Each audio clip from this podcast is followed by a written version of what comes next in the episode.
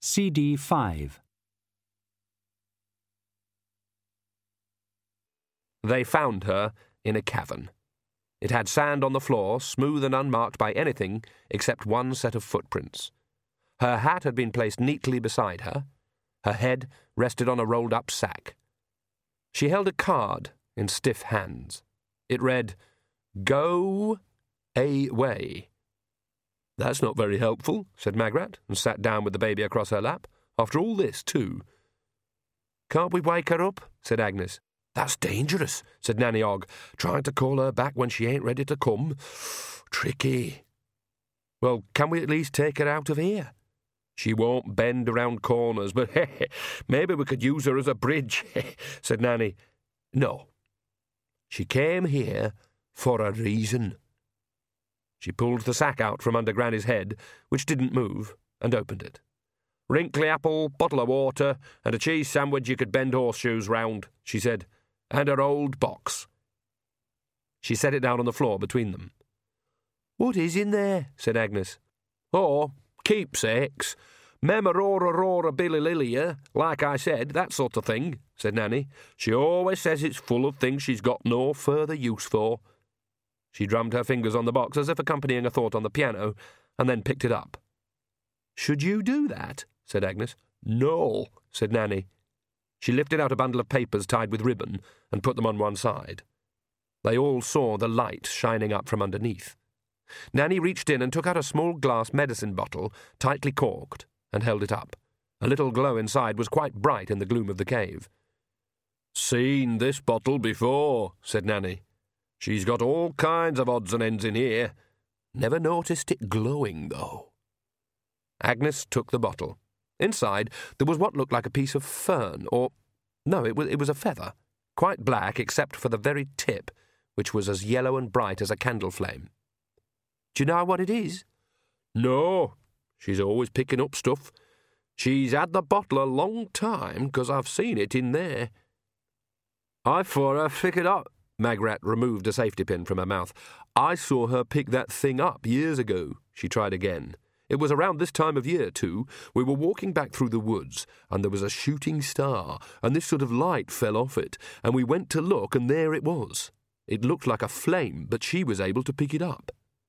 Sounds like a firebird feather, said Nanny. There used to be old stories about them. They passed through here. But if you touch their feathers, you'd better be damn sure of yourself, because the old stories say they burn in the presence of evil. Firebird? You mean a phoenix? said Agnes. Hodgesaargh was going on about one. Haven't seen one go over for years, said Nanny. Sometimes you see two or three at a time when I was a girl, just lights flying high up in the sky. No, no, the phoenix. There's only one of it. That's the whole point, said Agnes. One of anything is no bloody use, said Nanny. Granny Weatherwax smacked her lips like someone emerging from a very deep sleep. Her eyelids flickered.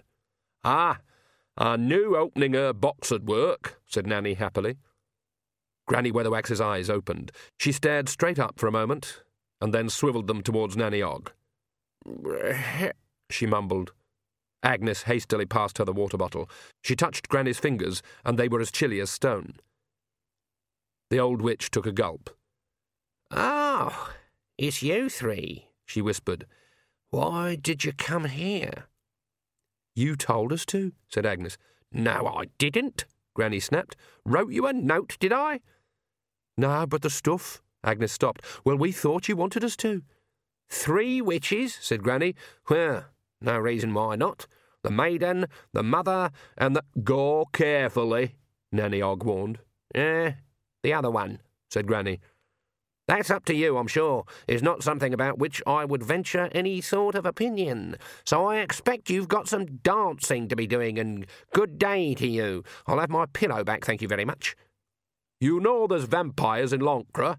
Nanny demanded. Yes, they got invited. You know they're taking over. Yes. So why did you run away up here? said Agnes. The temperature of a deep cave should remain constant, but suddenly this one was a lot colder. I can go where I like, said Granny. Yes, but you ought, Agnes began. She wished she could bite the word back, but it was too late. Oh, ought, is it? Where does it say ought? I don't remember it saying ought anywhere. Anyone going to tell me where it says ought? There's a lot of things that ought, I dare say, but they ain't. You know, a magpie stole your invite, said Nanny. Shawn delivered it okay, but them thieving devils had it away and into a nest. She flourished the crumpled, smudged, yet gold laden invitation. In the moment of silence, Agnes fancied she could hear the stalactites grow. Yes, of course I did, said Granny. Worked that out first thing. But the moment had been just slightly too long and just slightly too quiet. And you know, Verence got an Omnian priest in to do the naming of young Esme. Again, fractionally too long, infinitesimally too silent. You know I put my mind to business, said Granny. She glanced at the baby sitting on Magrat's lap. Why's she got a pointy head? She said. It's the little hood Nanny knitted for her, said Magrat. It's meant to look like that. Would you like to hold her? She looks comfortable where she is, said Granny diffidently. She didn't know the baby's name. Perdita whispered. I told you, Nanny thinks Granny's been in the baby's mind. I can tell by the way he's been looking at her. But if she had, she'd have known the name, and she doesn't. I swear. She wouldn't do anything that might hurt a child. Granny shook herself. Anyway, if there's a problem, well, you've got your three witches. It doesn't say anywhere that one of them ought, she nodded at Agnes, to be Granny Weatherwax. You sort it out. I've been witching in these parts for altogether too long, and it's time to. to. move on. Do something else. You're going to hide up here? said Magrat. I'm not going to keep on repeating myself, Michael. People aren't going to tell me what I ought to do no more. I know what's ought and what's not. Your husband invited vampires into the country, did he? That's modern for you. Well, everyone else knows that a vampire don't have no power over you less you invite it in. And if it's a king as does the inviting, then they've got their teeth into the whole country. And I'm an old woman living in the woods, and I've got to make it all better. When there's three of you, I've had a lifetime of ought from can't to can't, and now it's over. And I'll thank you for getting out of my cave, and that's an end of it. Nanny glanced at the other two and shrugged. Come on, then, she said. If we get a wiggle on, we can be back at the broomsticks before dark. Is that all? said Magrat. Things come to an end, said Granny. I'm going to rest up here and then I'm on my way. Plenty of places to go. Now get her to tell you the truth, said Perdita. Agnes bit down. Ought had been bad enough. So, we'll be getting along, said Nanny. Come on. But, but me no buts, said Nanny, as Granny would have said. That's right, said Granny, lying back. As they filed back into the caves, Agnes heard Perdita start counting. Magrat patted her pockets. Nanny patted her knicker legs. Magrat said, Oh, I must have. Le- Blow, I left my pipe back there, said Nanny so quickly that the sentence overtook the one in front. Five seconds, said Perdita. I didn't see you take it out, said Agnes. Nanny gave her a piercing look. Really? Then I'd better go and leave it there, hadn't I? Was there something you'd left too, Magrat? Never mind. I'll be sure to look for it, whatever it was going to be. Well, said Magrat as Nanny darted back. Granny was certainly not telling the truth, said Agnes. Of course she wasn't. She never does, said Magrat. She expects you to work it all out for yourself. But she's right about us being three witches. Yes, but I never intended to come back to it. I've got other things to do. Or perhaps when Esme's older, I thought maybe a bit of part time aromatherapy or something, but not serious full time witching. This power of three business is, well, it's, it's very old fashioned. And what have we got now? Perdita chimed in. The knowing but technically inexperienced young woman, the harassed young mother, and the silver haired golden ager. Doesn't exactly sound mythic, does it? But Magrat just bundled up her little baby as soon as she heard Granny was in trouble, and she didn't even stop to worry about her husband. Wait a moment. Listen, said Agnes. What for? Just listen. The sound echoes in these caves. Nanny Ogg sat down on the sand and wriggled slightly to settle in firmly. She took out her pipe. So, she said to the recumbent figure, apart from all that, how are you feeling? There was no reply. Saw Mrs. Paternoster this morning, Nanny went on chattily. Her from over in Slice, just past the time of day.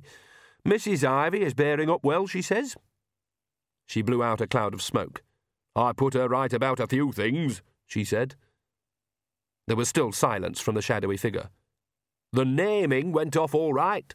The priest's as wet as a snow omelette, though. I can't beat 'em, Gytha, said Granny. I can't beat 'em, and that's a fact. One of Nanny Ogg's hidden talents was knowing when to say nothing. It left a hole in the conversation that the other person felt obliged to fill. They've got minds like steel. I can't touch 'em. I've been trying everything, every trick I've got. They've been searching for me, but they can't focus right when I'm in here. The best one nearly got to me at the cottage. My cottage! Nanny Ogg understood the horror. A witch's cottage was her fortress. I've never felt anything like it, Gytha. He's had hundreds of years to get good. You notice the magpies? He's using them as eyes. And he's clever, too. He's not going to fall to a garlic sandwich, that one. I can pick up that much. These vampires has learned. That's what they've never done before. I can't find a way into 'em anywhere.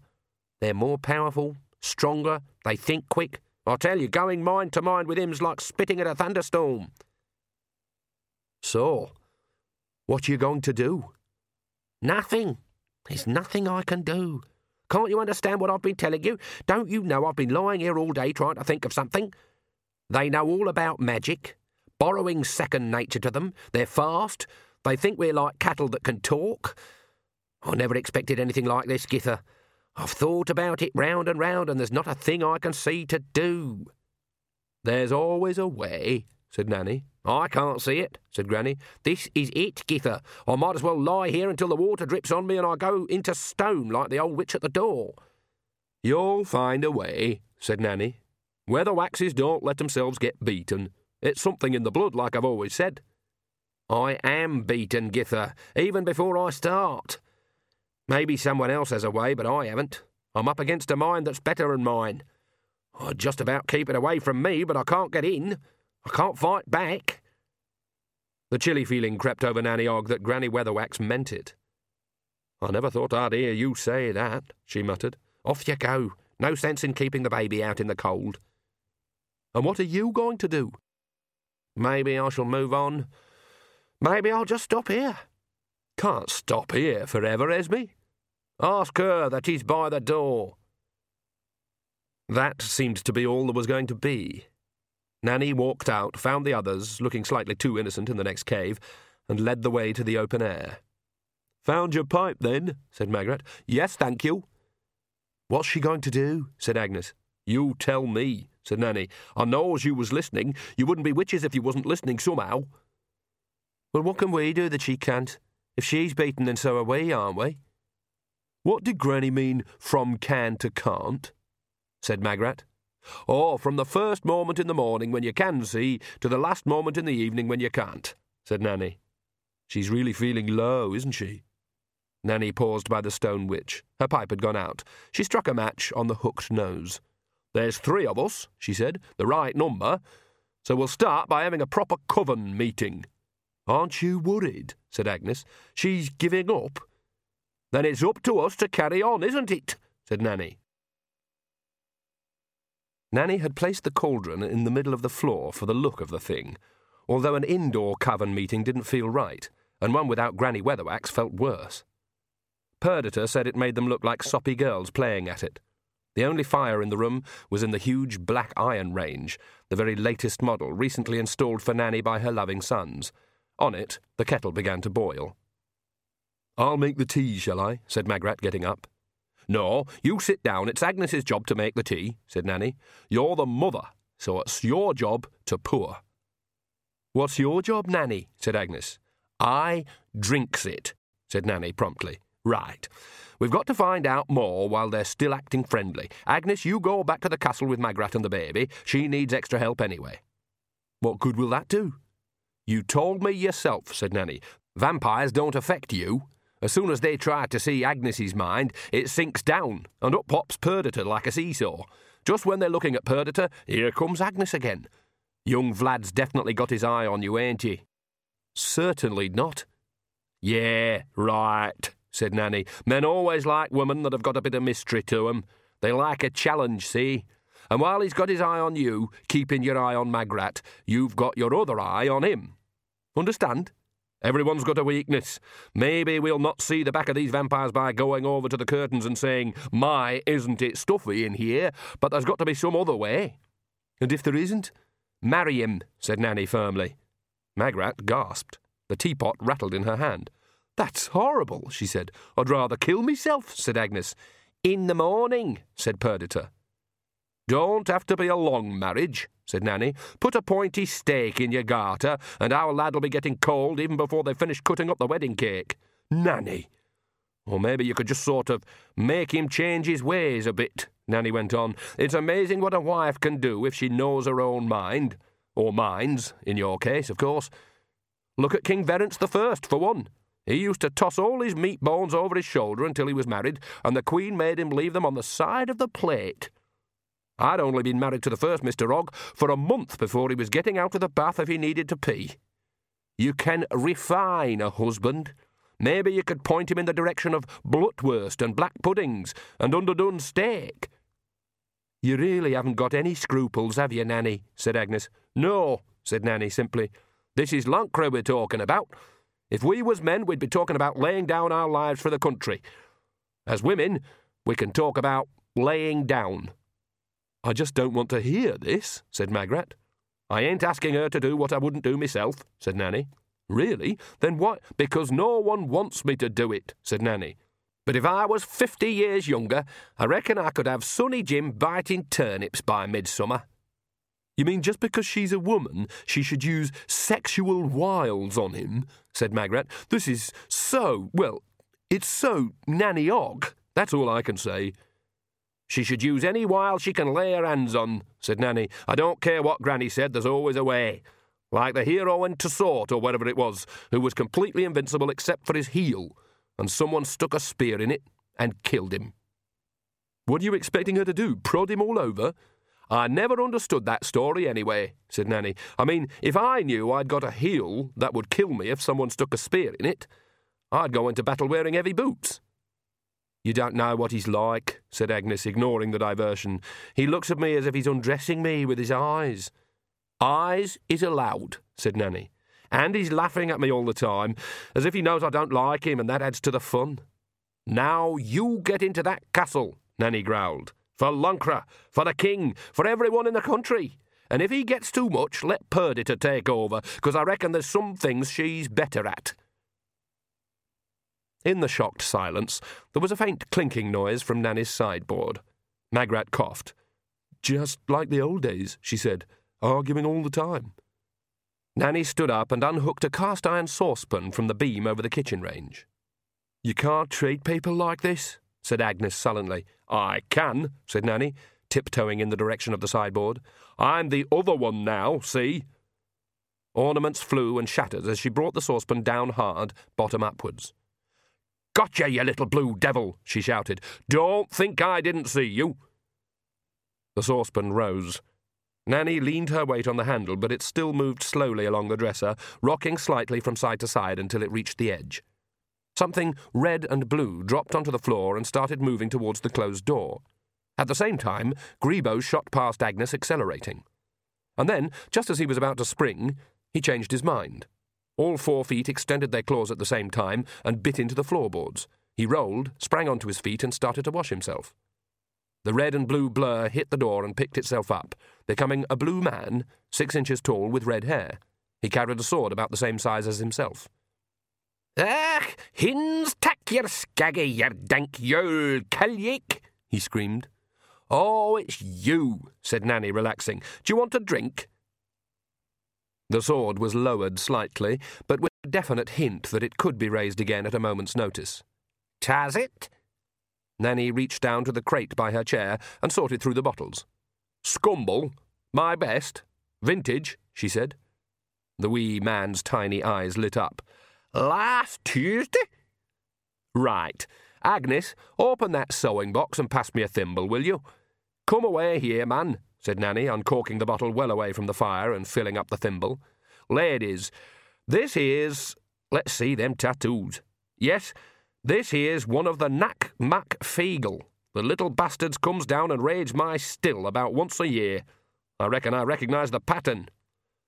Yings your grayly yin. Shoes are richt du, said the old man, taking the thimble. What is he? said Magrat. They're gnomes, said Nanny. The man lowered the thimble. Pixies? Pixies, if you insist, said Nanny. They live up on the high moors, over towards Uberwald. Ach, be je sneericht spiel. You'll berhin it, figures. Yon ken sweedle boggin bloodsuckers, I'll do te. Nanny nodded while she listened. Halfway through the little man's rant, she topped up his thimble. All right, she said, when he seemed to have finished. Well, he says the Nac Mac Feegle have been forced out by the vampires, see? They've been driving out all the. Her lips moved as she tried out various translations. Old people. That's very cruel, said Magrat. No, I mean old races. People that live in the corners, you know, the ones you don't see around a lot.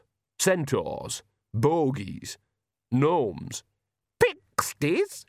Yeah, right. Driving 'em out of the country. Why should they do that? Probably not fashionable any more, said Nanny.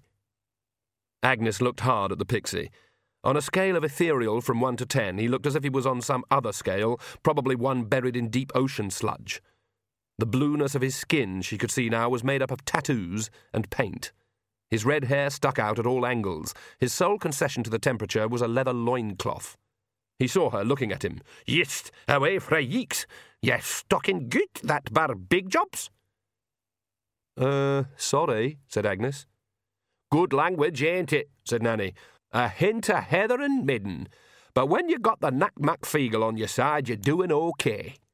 The pixie waved the empty thimble at Nanny. Gale or bloody lemonade calique? Ah, no fooling you. You want the real stuff, said Nanny. She pulled back a chair cushion and produced a black glass bottle with its cork held on by wire. You're not giving him that, are you? said Magrat. That's your medicinal whisky. And you always tell people it's strictly for external use only, said Agnes. Ah, the Nac are a hard-headed race, said Nanny, handing it down to the tiny man. To Agnes's amazement, he grasped a bottle bigger than himself with insolent ease. There you go, man. Share it with your mates, 'cause I know they're around here somewhere. There was a clink from the dresser. The witches looked up. Hundreds of pixies had simply appeared among the ornaments. Most of them wore pointy hats that curved so that the point was practically pointing down, and they all carried swords. Amazing how they can just fade into the foreground like that, said Nanny. That's what's kept 'em so safe all these years. That and killing most people who saw 'em, of course. Greebo very quietly went and sat under her chair. So, you gentlemen have been turned out by the vampires, have you? said Nanny, as the bottle bobbed through the throng. A roar went up. Blast it! Ech! You isn't fast evil. Or knock a hard ticket. Big jobs. I dare say you can stop in Lancre, said Nanny above the din. Just a moment, Nanny, Magrat began. Nanny waved a hand at her hurriedly. There's that island up on the lake, she went on, raising her voice. It's where the herons nest. Just the place, eh? Lots of fish, lots of hunting up the valley. The blue pixies went into a huddle. Then one of them looked up. Prisny, you'll snipper in it, my gale. Oh, you'd be left to yourself, said Nanny. But no stealing cattle, eh? These steal cattle, said Agnes. Full size cattle. How many of them does it take? Four. Four? One under each foot. Seen 'em do it. You see a cow in a field minding its own business. Next minute the grass is rustling, some little bugger shouts hup, hup, hup, and the poor beast goes past boom, without its legs moving, said Nanny. They're stronger than cockroaches. You step on a pixie, you'd better be wearing thick soles. Nanny, you can't give them the island. It doesn't belong to you, said Magrat. It don't belong to anyone, said Nanny. It belongs to the king. Ah, Well, what's his is yours, so give him the island and Verence can sign a bit of paper later on. It's worth it, Nanny added. A rent of not stealing our cows is well worth it. Otherwise, you'll see cows zipping around very fast. Backwards, sometimes. Without their legs moving, said Agnes. Right. Well, Magrat began, and they'll be useful, Nanny added, lowering her voice. Fighting's what they like best. Whist, yon fillet free Eckersburg. Drinking's what they like best, Nanny corrected herself. Ne hundeskallen. Drinking and fighting's what they like best, said Nanny. And snuffling kubisti. And stealing cows, said Nanny. Drinking, fighting, and stealing cows is what they like best. Listen, Magrat, I'd rather have them in here pissing out than outside pissing in. There's more of them and they'll make your ankles all wet. But what can they do? said Magrat. Well, Greebo's frightened of 'em, said Nanny. Greebo was two worried eyes, one yellow, one pearly white in the shadows. The witches were impressed. Greebo had once brought down an elk. There was practically nothing that he wouldn't attack, including architecture. I'd have thought they'd have no trouble with vampires then, said Agnes. Ach, kinda flicky, flitty. You think we're flies the forest fairies? sneered a blue man. They can't fly, said Nanny. It's quite a nice island. Even so, Magrat mumbled. Girl, your husband was messing around with politics, which is why we're in this trouble. And to get, you got to give. Now he's ill, and you're queen, so you can do as you like, right? There's no one who can tell you what to do, isn't that so? Mm, yes, I suppose so. So damn well give 'em the island, and they've got something here to fight for. Otherwise, they'll just push on through anyway, and nick all our livestock on the way. Dress that up in fancy talk, and you've got politics. Nanny, said Agnes. Yep. Don't get angry, but you don't think Granny's doing this on purpose do you, keeping back, I mean, so that we have to form a three and work together? Why'd she do that? So we develop insights and pull together and learn valuable lessons, said Magrat. Nanny paused with her pipe halfway to her lips. No, she said. I don't reckon Granny'd be thinking like that, because that's soppy garbage. Here, you blokes, here's the key to the drinks cupboard in the scullery. Bugger off and have fun. Don't touch the stuff in the green bottles, because it's. Yeah, I expect you'll be all right. There was a blue blur, and the room was cleared. We've got things Granny ain't got, said Nanny. Yes, said Agnes. Magrat's got a baby, I've got no scruples, and we've both got you. What good will I be? Well, for one thing, you're in two minds about everything. There was a tinkle of glass from the scullery and a scream of, Ah, yes, Gibbons, yes, looking at a fistful of heat.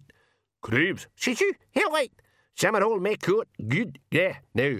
Someone hold his arms. Stitch this from a brinnet goggle.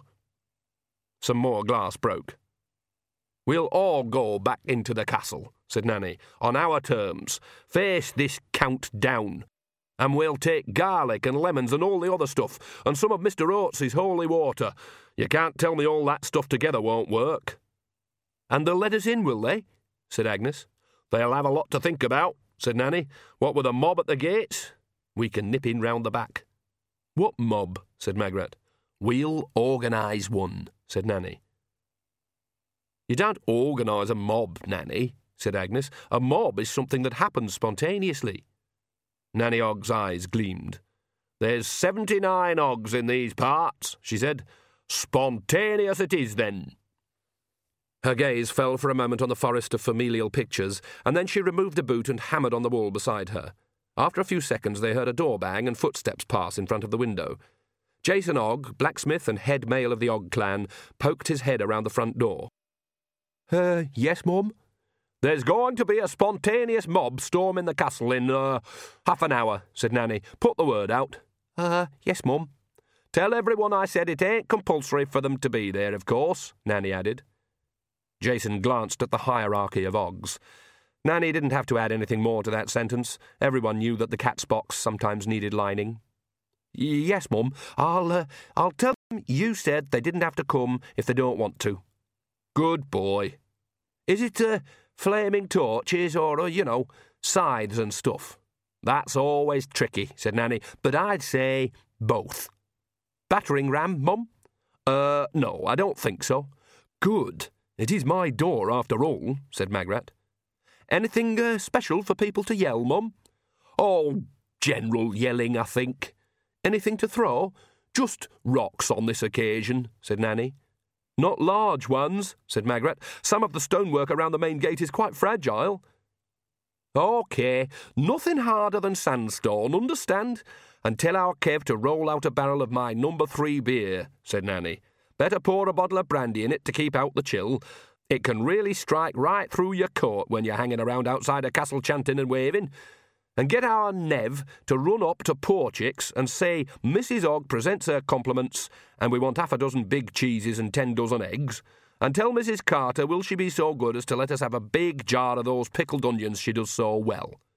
It's a shame that we've got no time to roast something, but I suppose you have to put up with that sort of inconvenience when you're being spontaneous. Nanny Ogg winked at Agnes. Ah, uh, yes, Mum. Nanny, said Magrat when Jason had hurried away. Yes, dear. A couple of months ago, when Verence suggested that tax on liquor exports, there was a big crowd protesting in the courtyard, and he said, Oh, well, if that's the will of the people. Well, it was the will of the people, said Nanny. Oh, right, good. Only sometimes they temporarily forget what their will is, said Nanny. Now you can leave young Esme next door with Jason's wife. I'm keeping her with me, said Magrat. She's happy enough on my back. You can't do that, said Agnes. Don't you dare argue with me, Agnes Nitt, said Magrat, drawing herself up, and not a word out of you, Nanny. Wouldn't dream of it, said Nanny. The Nac Mac Feegle always take their babies into battle too. Mind you, for use as a weapon if it comes to it. Magrat relaxed a little. She said her first word this morning, she said, looking proud. What, at fourteen days? Said Nanny doubtfully. Yes, it was blup. Blup? Yes, it was. More of a bubble than a word, I suppose. Let's get the stuff together, said Nanny, standing up. We're a coven, ladies. We're a trio. I miss Granny as much as you do, but we've got to deal with things as she would. She took a few deep breaths. I can't be having with this. It sounds better the way she says it, said Agnes. I know. Hodgesaargh ate his meal in the servants' dining room off the kitchen and ate alone. There were new people around, but Hodgesaargh generally didn't pay much attention to non Falconers. There were always other people in the castle, and they had jobs to do, and if pressed, Hodgesaargh would vaguely acknowledge the fact that if he left his laundry in a sack by the kitchen door every week, it'd be washed and dried two days later. There were his meals, the game he left on the cold slab in the long pantry got dealt with, and so on. He was returning to the mews when one of the shadows pulled him into the darkness with a hand clamped over his mouth. It's me, Mrs. Ogg, said Nanny. You all right, Hodgesaargh? And by this, Hodgesaargh contrived to indicate that he was fine, except for someone's thumb blocking his breathing. Where are the vampires? Nanny released her grip. Vampires? the falconer panted. They the ones that walk around slowly? No, that's the food, said Nanny. Any swish looking buggers about as well, any soldiers. There was a soft thud from somewhere in the shadows, and someone said, Blast! I've dropped the nappy bag. Did you see where it rolled? Her, there's some new ladies and gentlemen, said Hodgesaargh. They're hanging around the kitchens. There's some men in chain mail, too. Damn, said Nanny. There's the little door off the main hall, said Magrat, but that's always locked on the inside. Agnes swallowed. All right, I'll go and unlock it then. Nanny tapped her on the shoulder. You be all right? Well, they can't control me. They can grab you, though. Vlad won't want you hurt, said Perdita. You saw the way he looked at us. I think I'll be all right, said Agnes. You know your own mind's best, I'm sure, said Nanny. Got the holy water? Let's hope it works better than the garlic, said Agnes. Good luck, Nanny cocked her head. Sounds like the mob is spontaneously arriving at the gate. Go! Agnes ran off into the rain, around the castle to the doors of the kitchen. They were wide open. She made it to the corridor beyond the kitchens when a hand grabbed her shoulder, and then in a blur of speed, two young men were standing in front of her. They were dressed something like the young opera goers she'd seen in Ankh Morpork, except that their fancy waistcoats would have been considered far too fast by the staider members of the community, and they wore their hair long, like a poet who hopes that romantically flowing locks will make up for a wretched inability to find a rhyme for daffodil. Why are you in such a hurry, girl? one said. Agnes sagged. Look, she said, I'm very busy. Can we speed this up? Can we dispense with all the leers and the I like a girl with spirit stuff? Can we get right to the bit where I twist out of your grip and kick you in the. One of them struck her hard across the face. No, he said. I'll tell Vlad of you, Perdita screamed in Agnes's voice. The other vampire hesitated. Ah, yes, he knows me, said Agnes and Perdita together. Ha! One of the vampires looked her up and down. What, you? he said. Yes, her, said a voice. Vlad strolled towards them, thumbs hooked into the pockets of his waistcoat. Demone, Crimson, to me, please. The two went and stood meekly in front of him. There was a blur, and then his thumbs were back in his waistcoat, and the two vampires were in mid crumple and sinking to the floor. This is the kind of thing we don't do to our guests, said Vlad, stepping over Demone's twitching body and holding out his hands to Agnes. Did they hurt you? Say the word and I'll turn them over to Lacrimosa. She's just discovered you have a torture chamber here, and to think we thought Lancre was backward. Oh, that old thing, said Agnes weakly. Crimson was making bubbling noises. I didn't even see his hands move, said Perdita. Uh, it's been there for centuries. Oh, really? She did say there weren't enough straps and buckles. Still, she is inventive. Just say the word. Say the word, Perdita prompted. There'd be two less of them. Uh, no, said Agnes. Ah, moral cowardice from the fat girl. Uh, who are they? Uh, we brought some of the clan in on the carts. They can make themselves useful, father said. Oh, they're relatives. Granny Weatherwax would have said yes, Perdita whispered. Vlad coughed gently. By blood, he said, yes, in a way, but subservient. Do come this way. He gently took her arm and led her back up the passage, treading heavily on Crimson's twitching hand as he did so. You mean vampirism is like pyramid selling? said Agnes. She was alone with Vlad.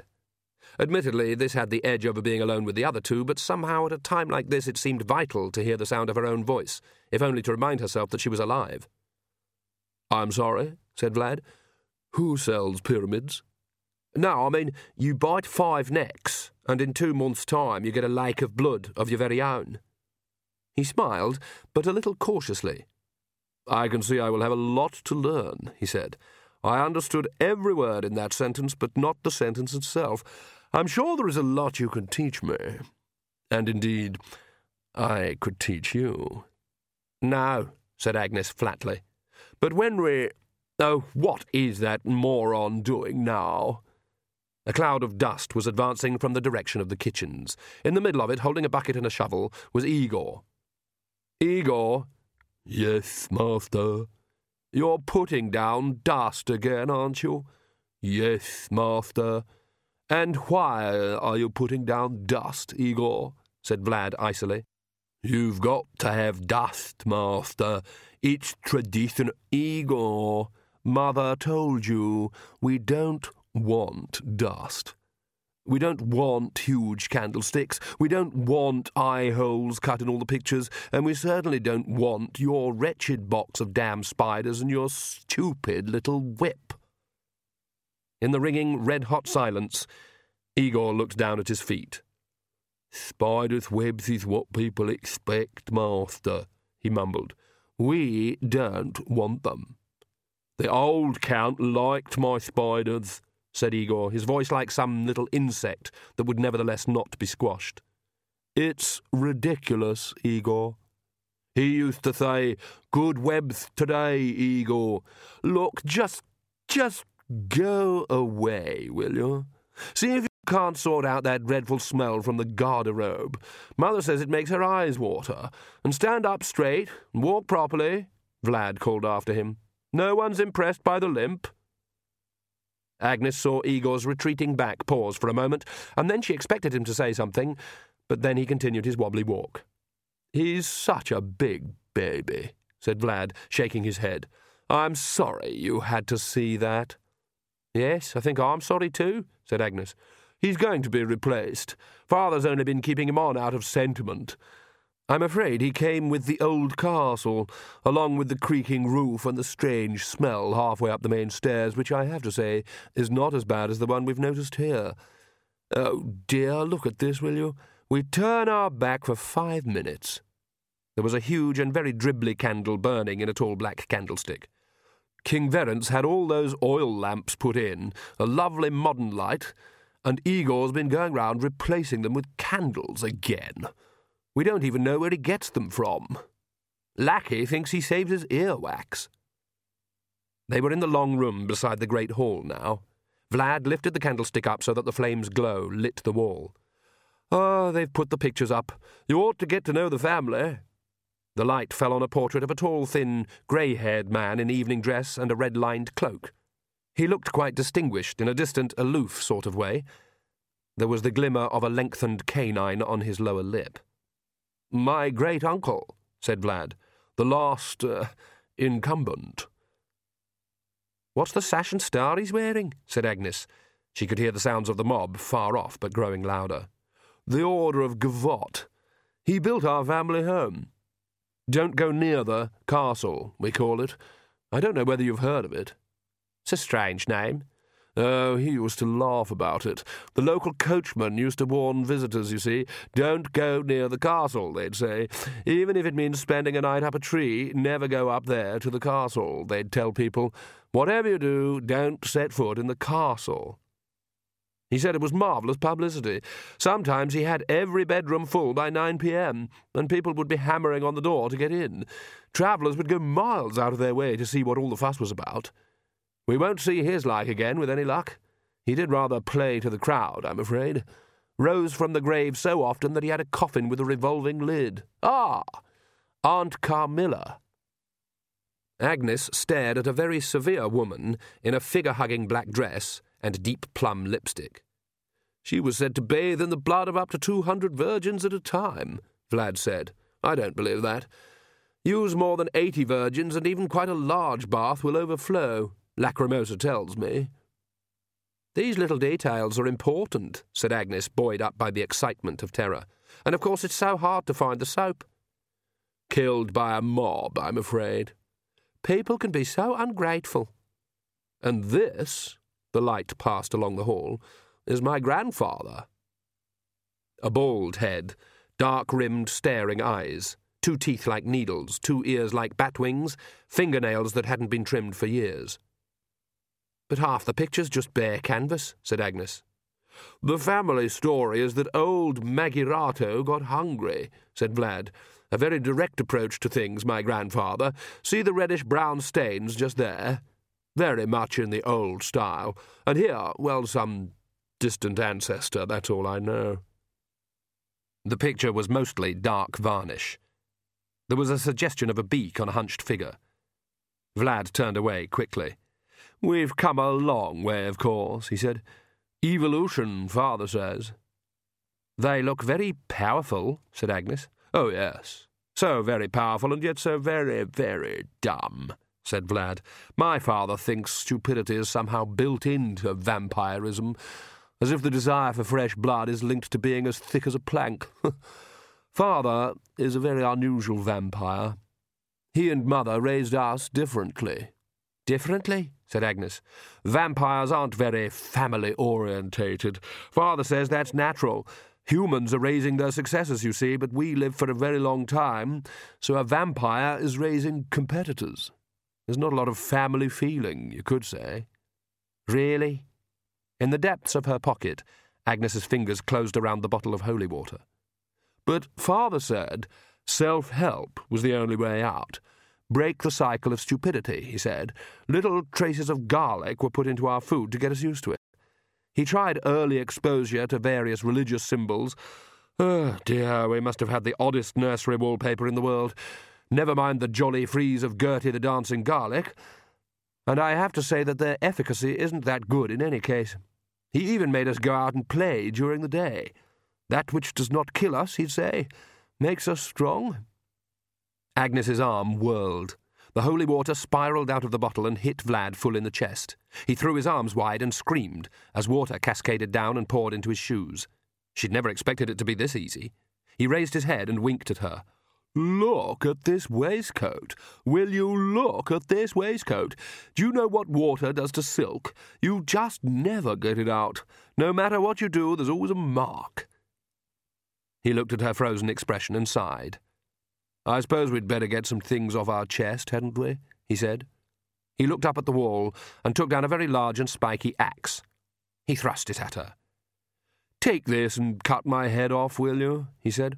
Look, I'll, I'll loosen my cravat. Don't want blood on it, do we? There, see? Are you trying to tell me that you were brought up with this, too? she said hotly. What was it, a little light hatchet practice after breakfast? Cut your head off a little bit every day and the real thing won't hurt? Vlad rolled his eyes. Everyone knows that cutting off a vampire's head is internationally acceptable, he said. I'm sure Nanny Ogg would be swinging right now. Come along, there's a lot of muscle in those rather thick arms. I'm. She swung. He reached around from behind her and whisked the axe out of her arms. Sure, he finished. We are also very, very fast. He tested the blade with his thumb. Blunt, I notice. My dear Miss Nitt, it may just be more trouble than it's worth to try to get rid of us, do you see? Now, old Maggie Rato there would not have made the kind of offer we are making to Lancre. Dear me, no. Are we ravaging across the country? No. Forcing our way into bedrooms? Certainly not. What's a little blood for the good of the community? Of course, Verence will have to be demoted a little, but let's face it, the man is rather more of a clerk than a king. And our friends may find us grateful. What is the point of resisting. Are vampires ever grateful? We can learn. You're just saying that in exchange for not actually being evil, you'll simply be bad, is that it? What we are saying, my dear, is that our time has come, said a voice behind them. They both turned. The Count had stepped into the gallery. He was wearing a smoking jacket. There was an armed man strolling on either side of him. Oh dear, Vlad, playing with your food. Good evening, Miss Nitt. We appear to have a mob at the gates, Vlad. Really? That's exciting. I've never seen a real mob. I wish your first could have been a better one, said the Count and sniffed. There's no passion in it. Still, it'd be too tiresome to let it go on all through dinner. I shall tell them to go away. The doors of the hall swung open without apparent aid. Shall we go and watch? said Vlad. Uh, I think I'll go and powder my. Um, I'll just go and I'll. I'll just be a minute," said Agnes, backing away. She darted down the little corridor that led to the small door and drew the bolts. About time, said Nanny, hurrying in. It's really clammy out here. They've gone to look at the mob, but there's other vampires here, not just the guards. The rest must have come in on the carts. They're like not quite servants, but they take orders. How many are there? said Magrat. I haven't found out. Vlad is trying to get to know me better. Good plan, said Nanny. See if he talks in his sleep. Nanny. Let's see his lordship in action, shall we? said Nanny. We can nip into the old guard room alongside the door and look through the squint. I want to get Verence, said Magrat. He's not going anywhere, said Nanny, striding into the little room by the door, and I don't reckon they're planning to kill him. Anyway, he's got some protection now. I think these really are new vampires, said Agnes. They really aren't like the old sort. Then we face 'em, here and now, said Nanny. That's what Esme would do, sure enough. But are we strong enough? said Agnes. Granny wouldn't have asked, said Perdita. There's three of us, isn't there? said Nanny. She produced a flask and uncorked it. And a bit of help. Anyone else want some? That's brandy, Nanny, said Magrat. Do you want to face the vampires drunk? Sounds a whole lot better than facing sober, said Nanny, taking a gulp and shuddering. Oh, only sensible bit of advice Agnes got from Mr. Oats, I reckon. Vampire hunters needs to be a little bit tipsy, he said. Well, I always listen to good advice. Even inside Mightily Oats' tent, the candle streamed in the wind. He sat gingerly on his camp bed because sudden movements made it fold up with nail blackening viciousness, and leafed through his notebooks in a state of growing panic. He hadn't come here to be a vampire expert. Revenants and Ungodly Creatures had been a one hour lecture from Deaf Deacon Thrope every fortnight for Om's sake. It hadn't even counted towards the final examination score. They'd spent twenty times that on comparative theology, and right now he wished, he really wished, that they'd found time to tell him, for example, exactly where the heart was and how much force you needed to drive a stake through it.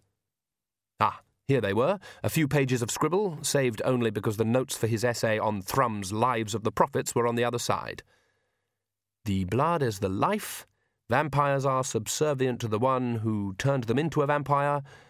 Allyl disulfide, active ingredient in garlic. Porphyria, lack of. Learned reaction. Native soil very important. As many as possible will drink of a victim so that he is the slave of all. Cluster suck blood as an unholy sacrament, vampire controls, bats, rats, creatures of the night, weather. Contrary to legend, most victims merely become passive, not vampires.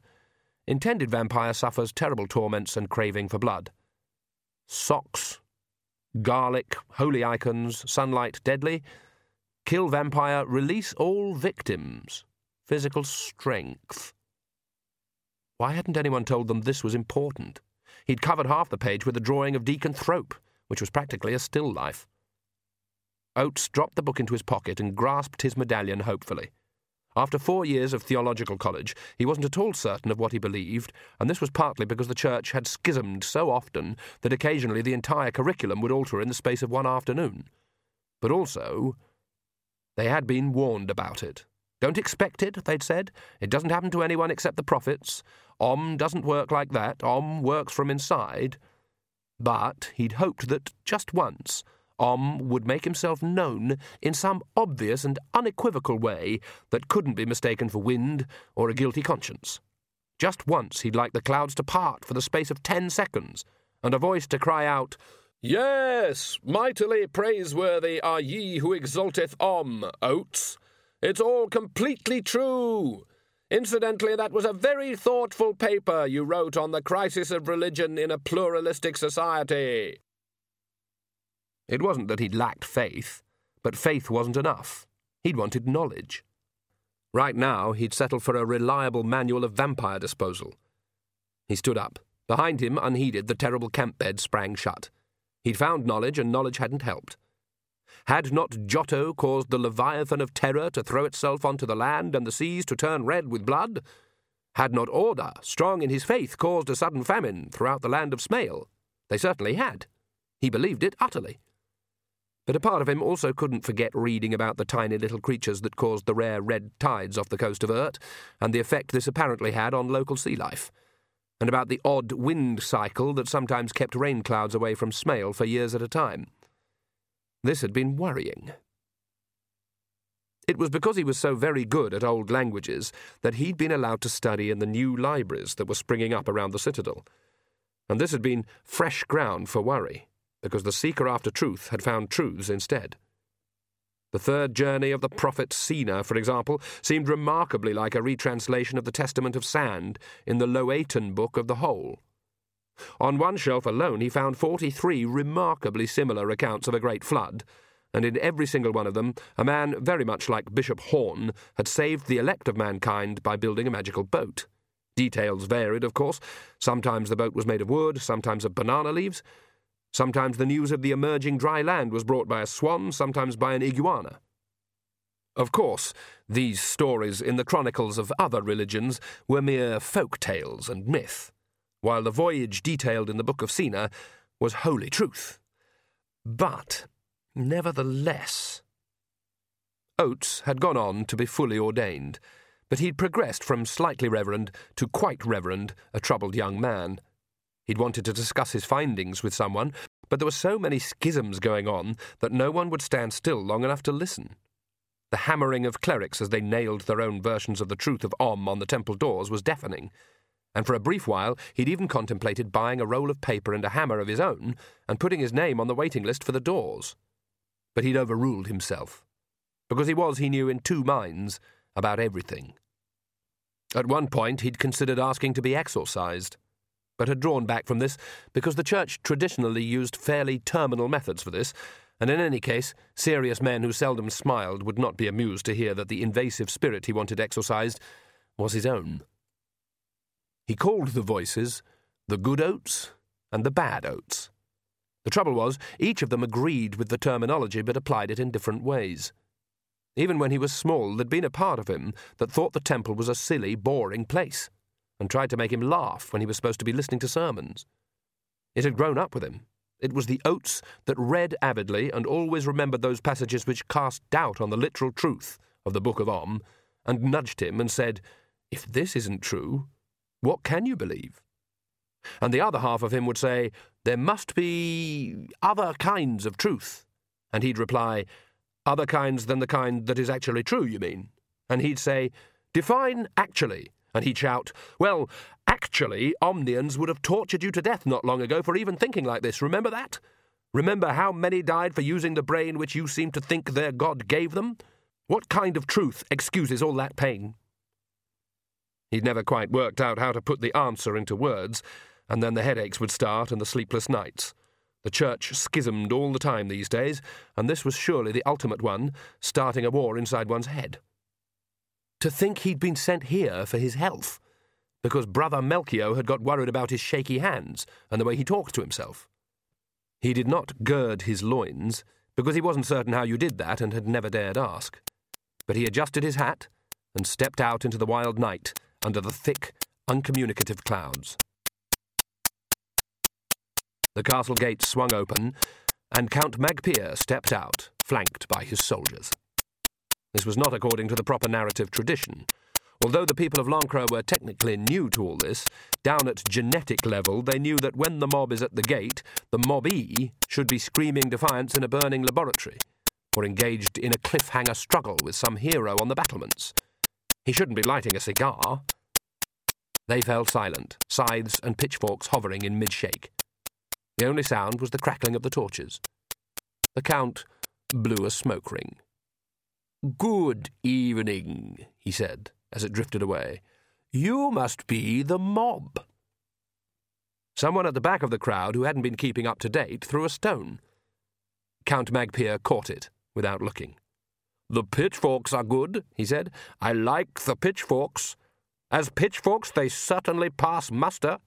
And the torches, well, that goes without saying. But the scythes, no, no, no, I'm afraid not. They simply will not do. Not a good mob weapon, I have to tell you. Take it from me. A simple sickle is much better. Start waving scythes around and someone could lose an ear. Do try to learn. He ambled over to a very large man who was holding a pitchfork. And what is your name, young man? Uh, uh Jason Ogg, sir. The blacksmith? Yes, sir. Wife and family doing well? Yes, sir. Well done. Got everything you need? Uh, yes, sir. Good man. Carry on. If you keep the noise down over dinner, I would be grateful, but of course I appreciate you have a vital traditional role to play. I'll have the servants bring out some mugs of hot toddy shortly. He knocked the ash off his cigar. Oh, and may I introduce you to Sergeant Craput, known to his friends as Bent Bill, I believe. And this gentleman here, picking at his teeth with his knife, is Corporal Svitz, who I understand has no friends at all. I suppose it is faintly possible that he will make some here. They and their men, who I suppose could be called soldiers in a sort of informal, easy come, easy go, cut and thrust sort of way, here Corporal Svitz leered and flicked a gobbet of anonymous rations from a yellowing molar. We'll be going on duty in oh, about an hour, purely for reasons of security, you understand? And then we'll gut you like a clam and stuff you with straw, said Corporal Svitz. Ah, this is technical military language of which I know little, said the Count.